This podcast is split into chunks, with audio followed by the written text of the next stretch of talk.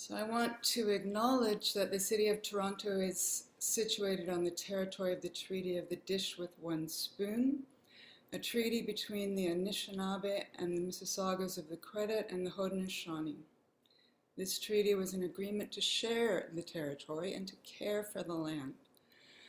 Other Indigenous nations and settlers have been invited into this treaty, but the agreement to share the territory and to care for the land has not been honored by the Government of Toronto or the Government of Canada. And this acknowledgement is particularly important to my talk today, which is part of my forthcoming book, Decolonizing Freedom. The book argues that decolonization depends on learning from the philosophies of relationality and relational freedom that ground Indigenous political theories of resistance to colonization. In the work of Leanne Simpson, John Borrows, and many others, we can find an understanding of relational freedom as participation in a system of interdependent relations with all beings. This is a political conception of freedom that connects individual freedom with democratic participation and with collective freedoms, and grounds indigenous politics of resurgence and decolonization. The ideal of relational freedom is rooted in philosophies of what Glenn Coulthard calls grounded normativity. As Coulthard writes, contemporary indigenous struggles for freedom from colonization are rooted in an understanding of land as a system of reciprocal relations and obligations. This ethical understanding of land grounds a politics of indigenous resurgence. For James Tully and John Borrows, it is also central to a politics oriented towards transformative reconciliation with each other and with the earth. I write as a settler, a descendant of settlers who arrived in Canada several generations ago, and as a social and political philosopher and feminist theorist and I draw on indigenous conceptions of relational freedom to engage a series of encounters with some Eurocentric conceptions of freedom. We're living in a time when the ideal of freedom seems to have been appropriated by the far right. This is a Hobbesian conception of freedom as non interference, protected by an autocratic government by a strong leader. That ideal has been used for centuries in the West to protect patriarchal patriarchal rule over women, children, and slaves as property within the private realm of the household. So it's not an accident that that ideal of freedom is the one that supports the current proliferation of white supremacist heteropatriarchal leaders around the world. In decolonizing freedom, I argue that the Hobbesian conception of freedom was produced in part in response to the European encounter with the Amerindians. Freedom is formulated in a way that disavows conquest, disavows relations of power, disavows the startling individual and democratic freedoms of the Amerindians, to disavow the possibility of republican and democratic relational freedoms. It does this by disavowing, disavowing relationship altogether. Of course, I'm condensing a lot here. In contrast, the ideal of freedom as a relationship with others has been a powerful source of democratic and resistance movements. As Martin Luther King put it, no one is free until all are free. We can find this ideal of freedom in relationship in the work of many theorists in the European tradition of critical theory, particularly in the work of Karl Marx and Hannah Arendt. The critical theory tradition is indebted to European encounters with indigenous philosophies of relational freedom. But that debt has been disavowed in a tradition of colonial unknowing that locates indigenous thought in the primitive past and understands freedom as the endpoint of historical progress. In European critical theories of freedom, we can find a fear of regression, a dialectic of attraction and repulsion, nostalgia for and disavowal of an imagined primordial past. So that's just a little bit of introduction to the claims of the book. In my talk today, I'm going to take up one set of struggles for freedom and decolonization. So the talk is entitled Indigenous Feminisms and Relational Rights. In this talk, I consider the struggle of Indigenous women against the historic violation of their rights to belong to their communities in Canada, to argue that Indigenous feminist theories and politics have developed unique formulations of relational rights, rooted in and oriented toward the normative value of relationality. The grounded normative ideal of relationality as a system of reciprocal relations is the motivating force of Indigenous feminist politics of a relational conception of individual and collective rights and freedoms focused on individual and community well being and on resistance to all forms of colonial and heteropatriarchal domination. Indigenous women's struggles for civil and political rights to full inclusion in their communities have developed through critique of the discourse of nation and of sovereignty as only the right of non interference and through critique of discourses of abstract individual rights and equal gender rights within the colonizing state. Working both with and against these discourses, Indigenous feminist politics have formulated unique understandings of the right to have rights, understood as rights to participate in relations of responsibility for the well being of individuals and communities. These rights are rooted in conceptions of rights to land, not as property rights, but as rights to responsibility for land. Where land is understood as a system of relations among all beings. These relational formulations of rights have informed struggles to address multiple forms of violence against individual, in, indigenous women and gender diverse people against the liberal feminist position that individual rights and gender equality rights must supersede Indigenous claims to tradition and to collective self determination. Indigenous feminists argue that any affirmation of individual rights or women's rights without a critique of state colonization fails to grasp the centrality of racialized gendered colonization in the oppression of Indigenous women. Indigenous feminists affirm the centrality of women's power in Indigenous communities and Indigenous history, and argue for rights to belong to those communities and to exercise that power in the context of struggles for collective self determination, resurgence, and decolonization. Against the indigenous anti feminist position that individual and gender equality rights undermine collective self determination, Indigenous feminists argue that this claim denies the history of state legislated heteropatriarchal dominance and its perpetuation in many Indigenous organizations and communities. This ongoing history of the undermining of women's power has violated Indigenous traditions and undermined Indigenous sovereignty. If relationality is the ground for a politics of Indigenous resurgence, the continued violation of relationships between Indigenous women and their communities will continue to thwart Indigenous freedom. While their positions are opposed, both advocates of women's rights over collective self determination and critics of women's rights in defense of collective rights of self determination both assume a simple binary opposition between individual and collective rights, assuming that claims to individual rights undermine struggles for collective self determination.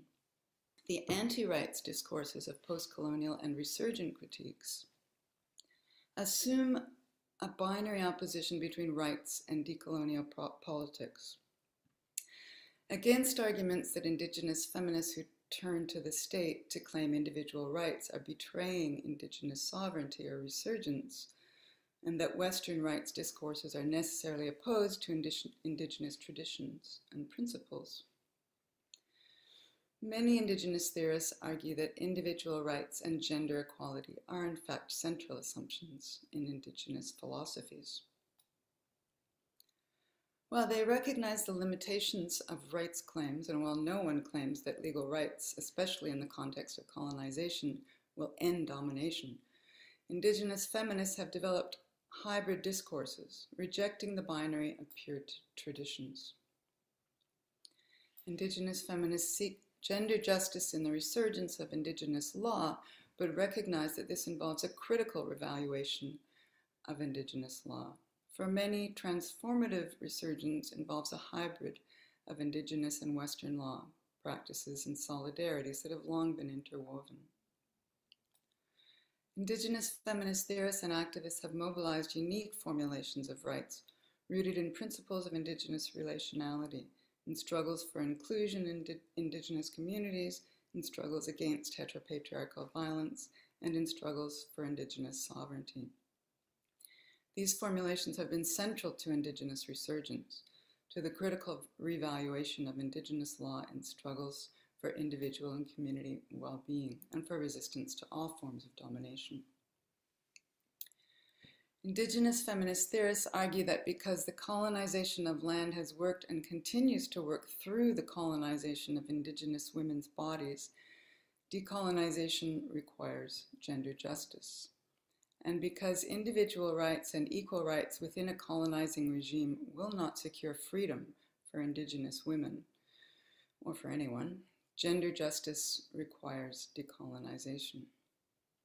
As Kiera Ladner writes, colonialism is a gendered enterprise defined by racialized sexual violence, perpetuated by the church and state as a means of securing control over a nation and its land and it is increasingly being perpetuated from within as a result of neocolonialism, institutionalized sexism, and the internalization of sexual violence. Thus, she argues decolonization must be reframed as a gendered project. Gender must be decolonized, and decolonization must be gendered. The frame of my analysis is the assumption that practices of freedom must be understood not just in terms of binary agonistic relations of power, but in terms of complex relations of power and solidarity, situate, situated within multiple experiences, discourses, and histories, and oriented toward diverse and shared values, ideals, and futures. Agency is always exercised in relationship with all of these constitutive contexts and relations. Agency, then, is always a practice of relations of freedom. Because indigenous feminist practices of freedom have been rooted in the core value of relationality, they have been practices of relational freedom, oriented toward the ideal of reciprocity among diverse beings. This means that they've been grounded in an attunement to the complexity of relations among a vast range of strange beings. This attunement to complexity is intrinsic to engagement in relations, both local, local and global, both intimate and cosmic.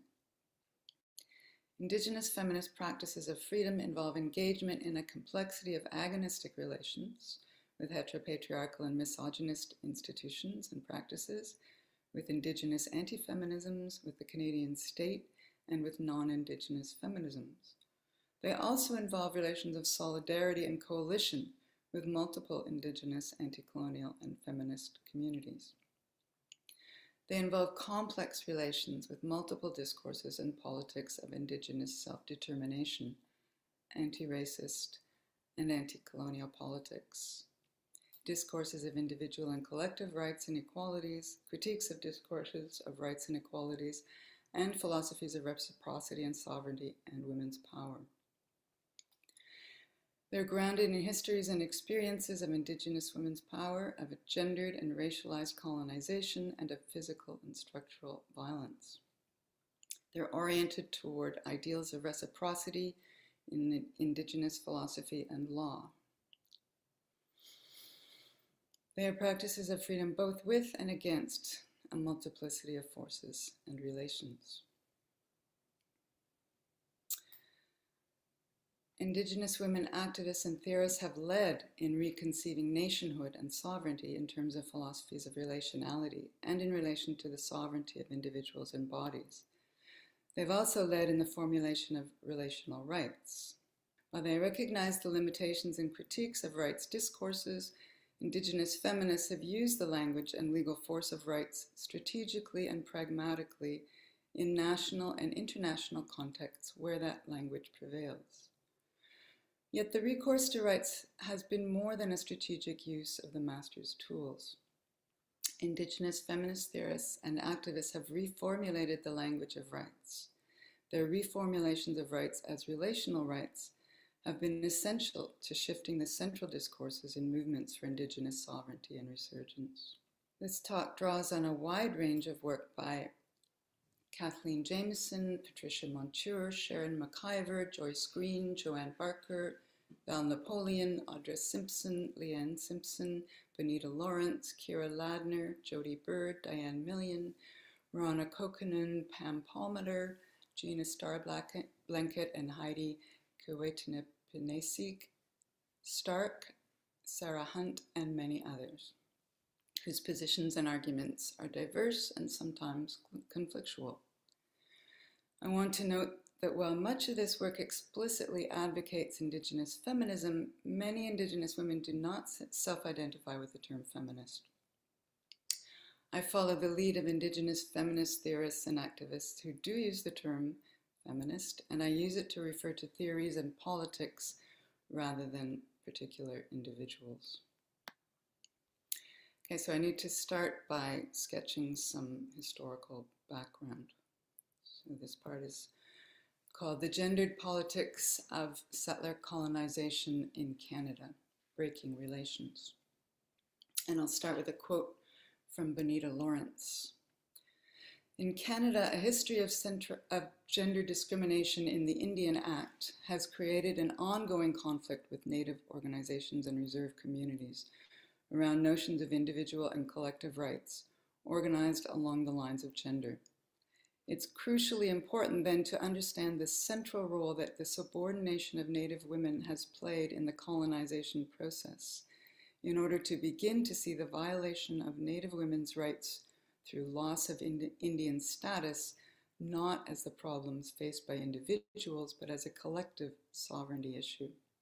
In Canada, this so called Indian problem has historically been managed through governance practices that divide populations by racialized identities and by gender. The systematic disempowerment of Indigenous women has been central to the strategy of erosion of Indigenous relations to land and the weakening of capacities for resistance to colonial power. These policies then have worked to undermine Indigenous power in order to expropriate Indigenous land and resources. In early treaties, the British chose to negotiate only with men thereby undercutting the stabilizing presence of older women and their traditional authority in major decisions concerning the land. The exclusion of women, then, has been central to the violation of Indigenous laws of relationality and to the violation of the relations of Indigenous people with the land.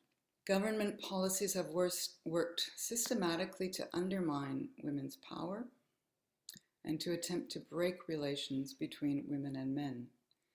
Legislation in 1869 officially replaced long-standing Indigenous governance with a system of band councils with minimal powers, reporting directly to the Superintendent of Indian, Indian Affairs.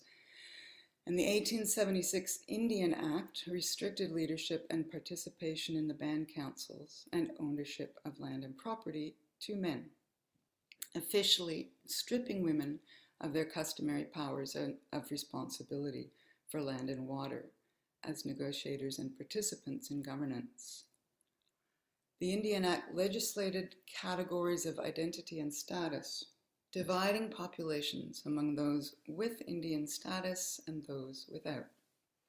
According to the Act, women who married out lost their status as Indians, while men who married out retained their status, which was also conferred on their wives.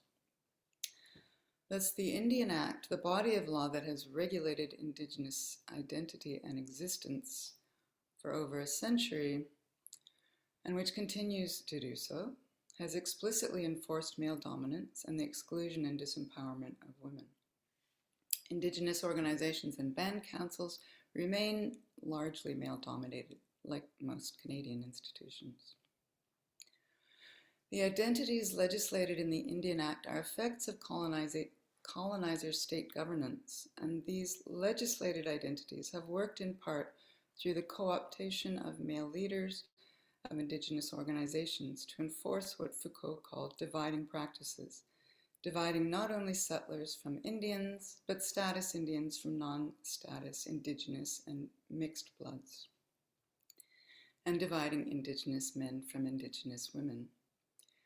The breaking of relations between men and women, non status and status Indians, has been and continues to be a sovereignty issue the dividing practices are intended to break indigenous systems of law that are organized around systems of relationality, relations with each other and with land.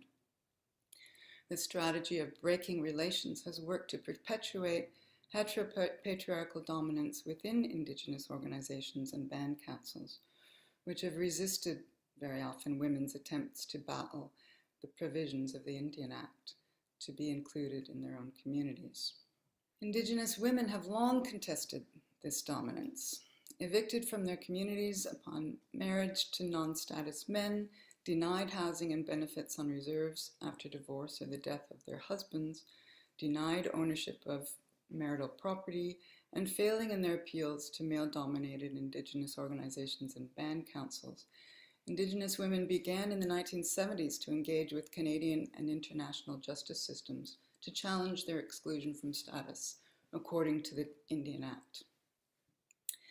In 1973, the Supreme Court of Canada ruled against the claims of Jeanette Corbiere-Lavell and Yvonne Bedard that their rights to status and to live in their communities violated the equality provisions in the Canadian Bill of Rights. The court ruled that the status provisions in the Indian Act were exempt from the Canadian Bill of Rights. Following this decision, Indigenous women's organizations turned to the United Nations. Sandra Lovelace, a Maliseet woman whose attempt to return to the Tobique Reserve had been rejected by the Band Council, took her claim to the United Nations Human Rights Committee, which in 1981 ruled that because the Indian Act denied equal treatment of women under the law, denying Lovelace the right to live in her community, Canada violated the International Covenant on Civil and Political Rights. Embarrassed by the public humiliation, the Canadian government amended the Indian Act in, 1985 to implement gender neutral status provisions and to allow women who had been excluded to reapply for status along with their children. However, the amendment instituted new discriminatory status rules distinguishing between levels of status and cutting off status after two generations of intermarriage. Successive challenges, including another UN ruling won by the great Sharon McIvor, have finally resulted in the implementation in 2019 of equal gender rights to status, including the recognition of matrilineal lineage back to 1876 under the legal provisions of the Indian Act.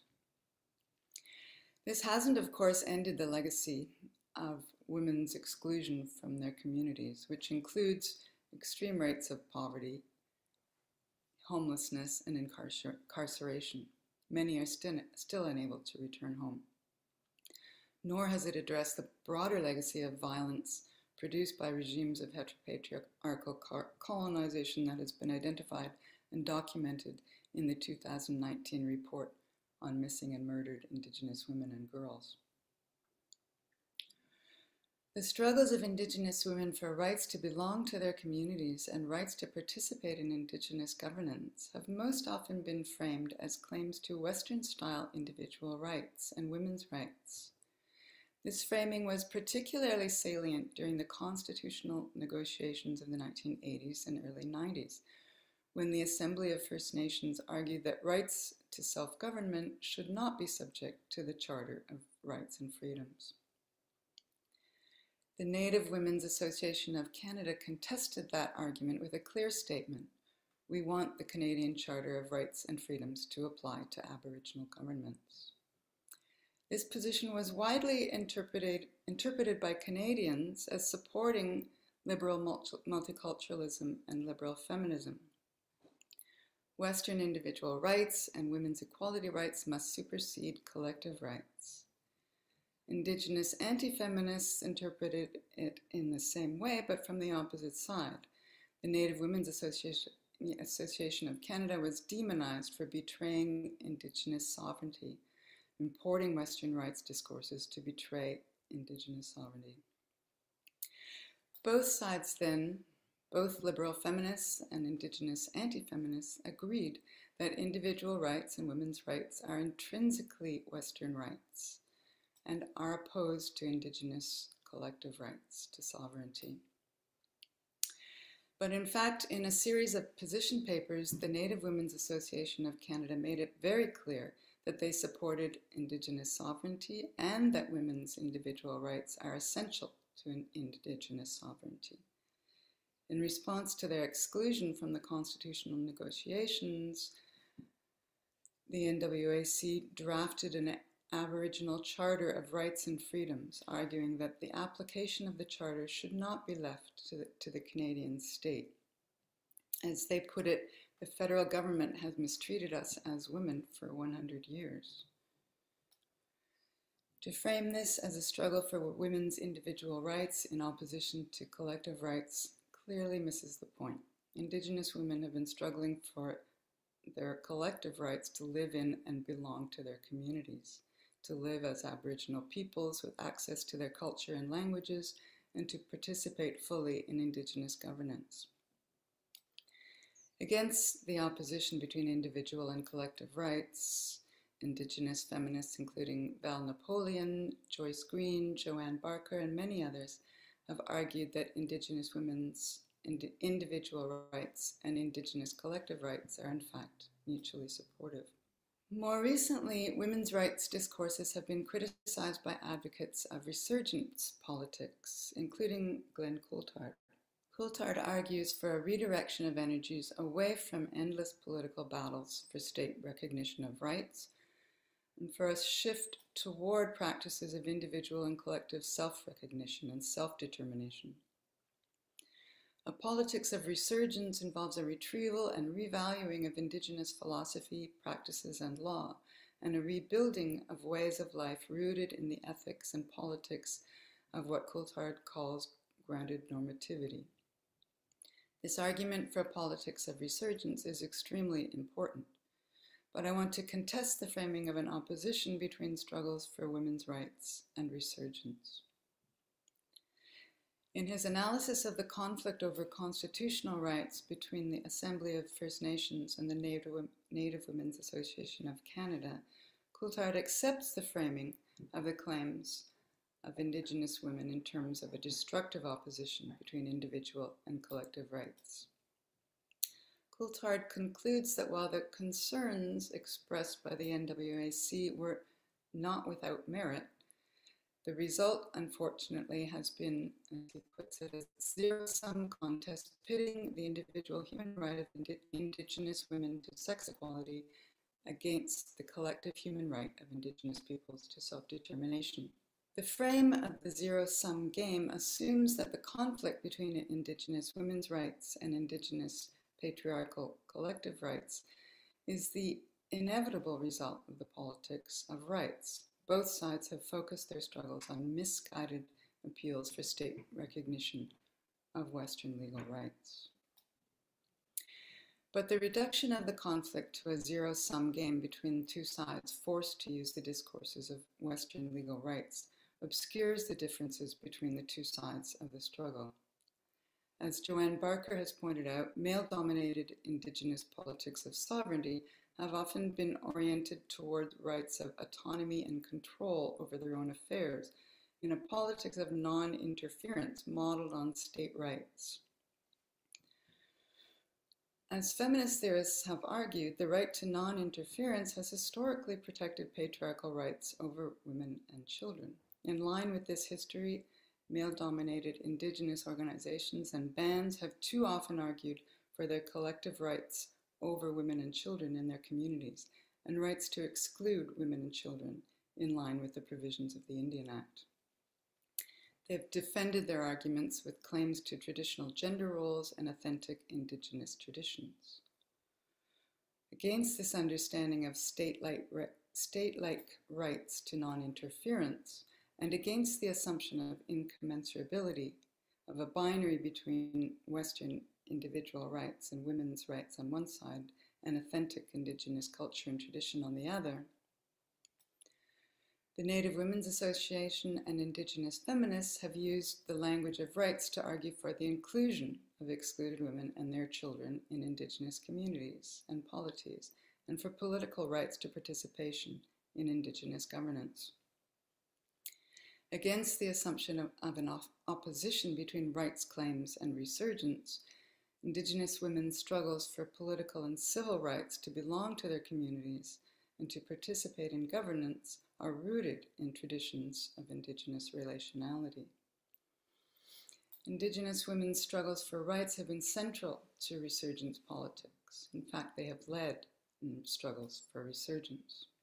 Against the understanding of indigenous, polities as autonomous states with rights to non interference, Indigenous women have formulated conceptions of Indigenous nations in terms of traditions of relationality. Kiera Ladner argues that the idea of community well-being and its relationship to governance has largely been overlooked in the Indigenous governance literature, and no attention has been paid to the relationship between self-determination and communities in crisis. Rauna Kuokkanen refers to the distance between hard and soft understandings of nation and governance, between a focus on land rights, resources, and band governance on one hand, and a focus on the social issues of welfare and well-being of individuals and communities on the other. Against a focus on state-like legal rights of control and resistance to interfere interference, Indigenous women have been oriented to a politics of self-determination through collective responsibility for individual and community wellness, through restoring relations of reciprocity with land and with each other. Leanne Simpson argues for an understanding of nationhood based on a series of radiating responsibilities. Nation for Simpson is a web of connections to each other, to the plant nations, the animal nations, the rivers and lakes, the cosmos, and our neighboring indigenous nations. According to Simpson, the Anishinaabe understood treaties to be partnerships in care for shared land. Pre-colonial treaties could include territorial borders, but these were understood as areas of increased diplomacy, ceremony, and sharing. The idea of sovereignty includes sovereignties over shared territory, and these areas of overlap are not seen as a threat to individual nation sovereignties because neither nation owns the land. Nationhood is a form of belonging that is not proprietary but custodial. As Audra Simpson argues, this is an understanding of nation very different from the Westphalian state. What I want to claim here is that Indigenous women's rights claims have been central to refocusing Indigenous conceptions of nationhood to prioritize individual and collective well-being through the revaluing of traditions of inclusion and reciprocity rooted in relationality. In other words, Indigenous feminist rights claims have been central to the development of the philosophy and politics of resurgence. Against the politics of control and non-interference, indigenous feminist rights politics draw on an understanding of land not as a right to property that serves as a basis of exclusion, but as the basis of relational rights to belonging and inclusion, to participate, and to participate in relations of responsibility. Against the li liberal feminist argument that individual rights and women's equality rights must supersede collective rights, on the grounds that non-liberal traditions and collective identities are necessarily patriarchal and oppressive, Indigenous feminist struggles for rights are grounded in Indigenous tradition and a critique of the colonizing state and a politics of decolonization. Audra Simpson argues that Indigenous women have long represented an alternative political order in which women had power. Paula Gunn Allen has pointed out that the power and agency of Indigenous women and the egalitarian relations in Indigenous communities served as a model for the white suffragist feminist movement in America and influenced American and, and European ideals of freedom and egalitarianism.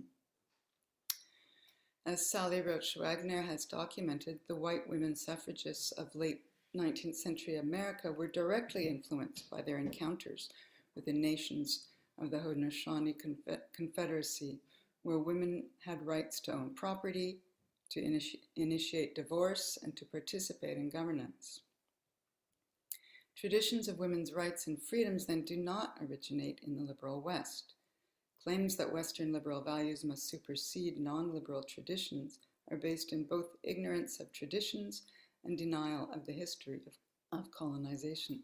Sharon McIvor has argued that the civil, civil and political rights of Aboriginal women are not only fundamental human rights, but Aboriginal rights that predate contact. Aboriginal women's rights form part of the inherent right to Aboriginal self government, which is now recognized and protected under Section 35 of the Canadian Constitution Act of 1982. As McIvor writes, Aboriginal women's civil, civil and political rights are foundational and do not derive their existence from documents or treaties. The right of women to establish and maintain their civic and political role has existed since time immemorial. These rights are part of customary laws of Aboriginal people and part of the rights of Aboriginal self government.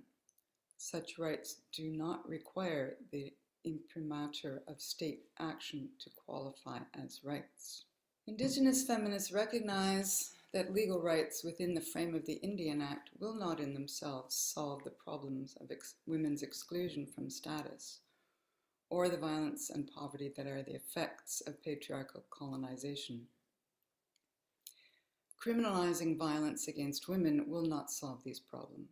Many argue that feminist successes in criminalizing violence against women have only increased surveillance, policing, and incarceration. On the other hand, restorative justice programs have often tended to protect the perpetrator more than the victim. As the Missing and Murdered Indigenous Women and Girls report argues, addressing the violence suffered by Indigenous women and children, including the structural violence of exclusion from Indigenous communities, requires addressing the legacies of patriarchal colonization. The challenge to the exclusion of Indigenous women from status and band membership has been a long struggle for what Hannah Arendt called the right to have rights, the right to be included as citizens in their political communities. At the same time, the challenge to women's exclusion from citizenship has been a challenge to the dependence of individual rights on the state, or on a state like political entity characterized by sovereignty as the right of non interference. Defying the opposition between political citizen and non political human, bare life, Indigenous women have insisted that nationhood is a function of individual and community well being in relationship with each other and with land, not sovereign protection from outside interference. Citizenship, then, is a relationship among individuals in social and political community, and rights to citizenship are rooted in an Indigenous law. The rights claims made by the Native Women's Association and Indigenous women excluded from their communities have not been arguments for abstract individual rights.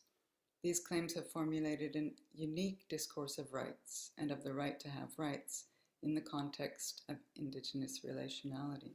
Indigenous women have drawn on the available language of rights to formulate a discourse in politics of inclusion and belonging.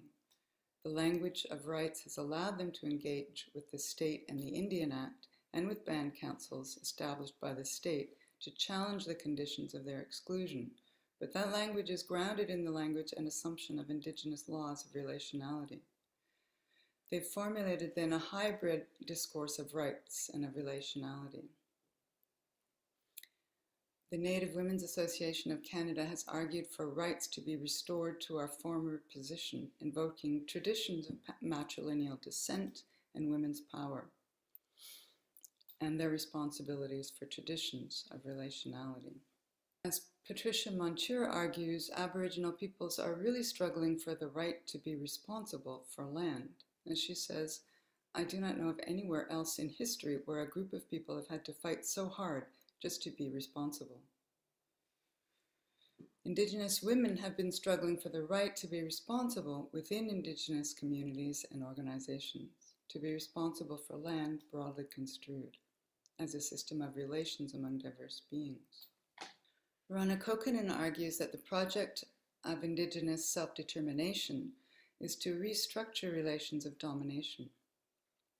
Drawing on Jennifer Nedelsky's argument that addressing relations of violence and injustice requires restructuring relations, including personal, institutional, and systemic structural relations, Kuokkanen argues for an understanding of Indigenous self determination in terms of what Nedelsky calls a core, core value, a widely shared understanding of what a group considers indispensable for their well being as individuals and as a collectivity. Kuokkanen formulates this understanding of self determination in contrast to the understanding of Indigenous self determination as a right to non interference. Following Kuokkanen's understanding of self determination as a practice of restructuring relations, I want to suggest that Indigenous feminist struggles for rights can best be understood as struggles to restructure relations.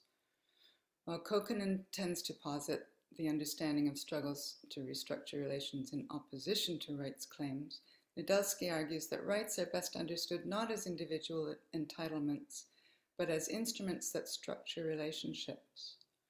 Rights can be seen as collective decisions about the implementation of core values. Rights then can be assessed by asking whether they promote or under, undermine core values. Following this relational analysis, Indigenous feminist struggles for rights can be seen as struggles to restructure relations to realize the core values of grounded normativity and reciprocity in Indigenous philosophies. While the focus of many of these claims has been on changing the laws within the Indian Act, at the same time they challenge the legitimacy of the Indian Act. The Native Women's Association argues that restructuring relations requires abolishing the Indian Act and instituting critically revalued Indigenous systems of law. Aboriginal women's rights claims are rooted in multiple traditions. They're fundamental and inherent individual rights. They are rights under customary Aboriginal laws, and they are recognized by the Government of Canada and by international law. These multiple sources of rights are reiterated in the final report of the National Inquiry into Missing and Murdered Indigenous Women and Girls, which asserts that ind- Indigenous women and girls are holders of inherent Indigenous rights, constitutional rights, and international and domestic human rights. Indigenous feminist rights politics have been central to the distinction between critical and uncritical resurgent politics, between feminist and queer conceptions of transformative resurgence and conceptions of resurgence that merely continue heteropatriarchal domination. For example, the Indigenous Law Research Unit at the University of Victoria, founded by Val Napoleon and Hadley Friedland, works with Indigenous communities seeking to revitalize their laws, attending to a range of issues, including gender relations and issue, issue, issues of violence and human rights. Another example, Violence on the Land, Violence on Our Bodies, a report authored by the Women's Earth Alliance and the Native Youth Sexual Health Network, draws an explicit connection between the destruction of land and the violation of indigenous bodies, in particular the bodies of women, children, and gender diverse people. The report traces connections between attacks on the earth and attacks on women, and between effects of environmental destruction, of extractive industries on health, and the high rates of sexual violence by workers in man camps. Extractive industries are seen as patriarchal practices of domination that produce forms of gender based environmental violence. Violence on the land, violence on our bodies, calls for responses to violence that resist appeals to the state for more policing. Instead, the focus is on reclaiming traditions to build a transformative resurgence that emphasizes practices of care for selves and communities to address trauma and to build cultures of consent. Yet while this politics resists appeal to, appeals to the state, it does rely on invocations of rights.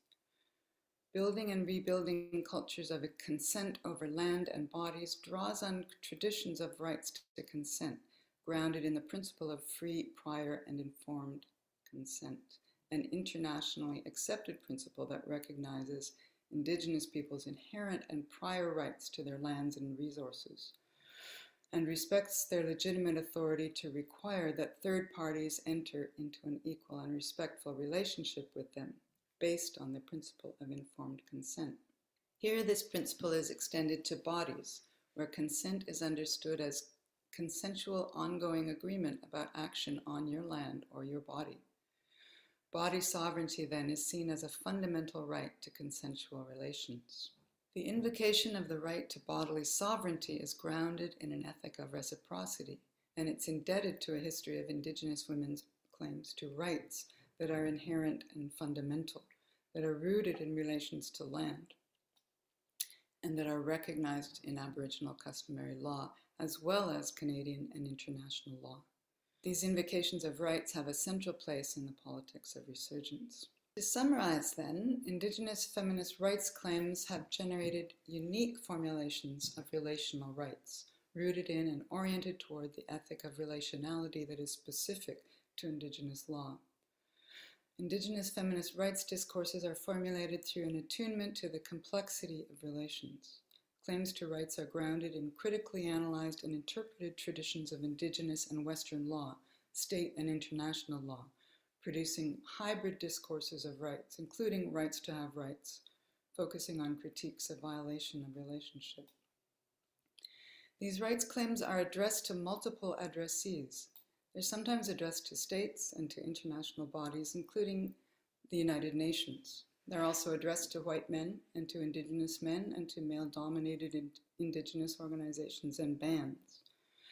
Making claims to the state does not entail an assumption of the rightful authority of state power, any more than making claims to men and male leaders assumes the rightful authority of patriarchal power. Rights claims can assert the agency and power of the claimant and can invoke the normative ideal of reciprocal relations to criticize an imbalance of power between claimant and addressee. As Valeria del Toro argues in her analysis of rights discourses in Puerto Rico, the success of rights claims is not necessarily tied to recognition by the state. In his analysis of the activism at Standing Rock, Ben Davis argues that Indigenous right claims can be sites of theoretical innovations in contemporary understandings of human rights. As he writes, Human rights claims, without a taken for granted orientation to the state, can become a shared language for protecting, imagining, and realizing alternative political communities, alternative self authorized forms of social organization.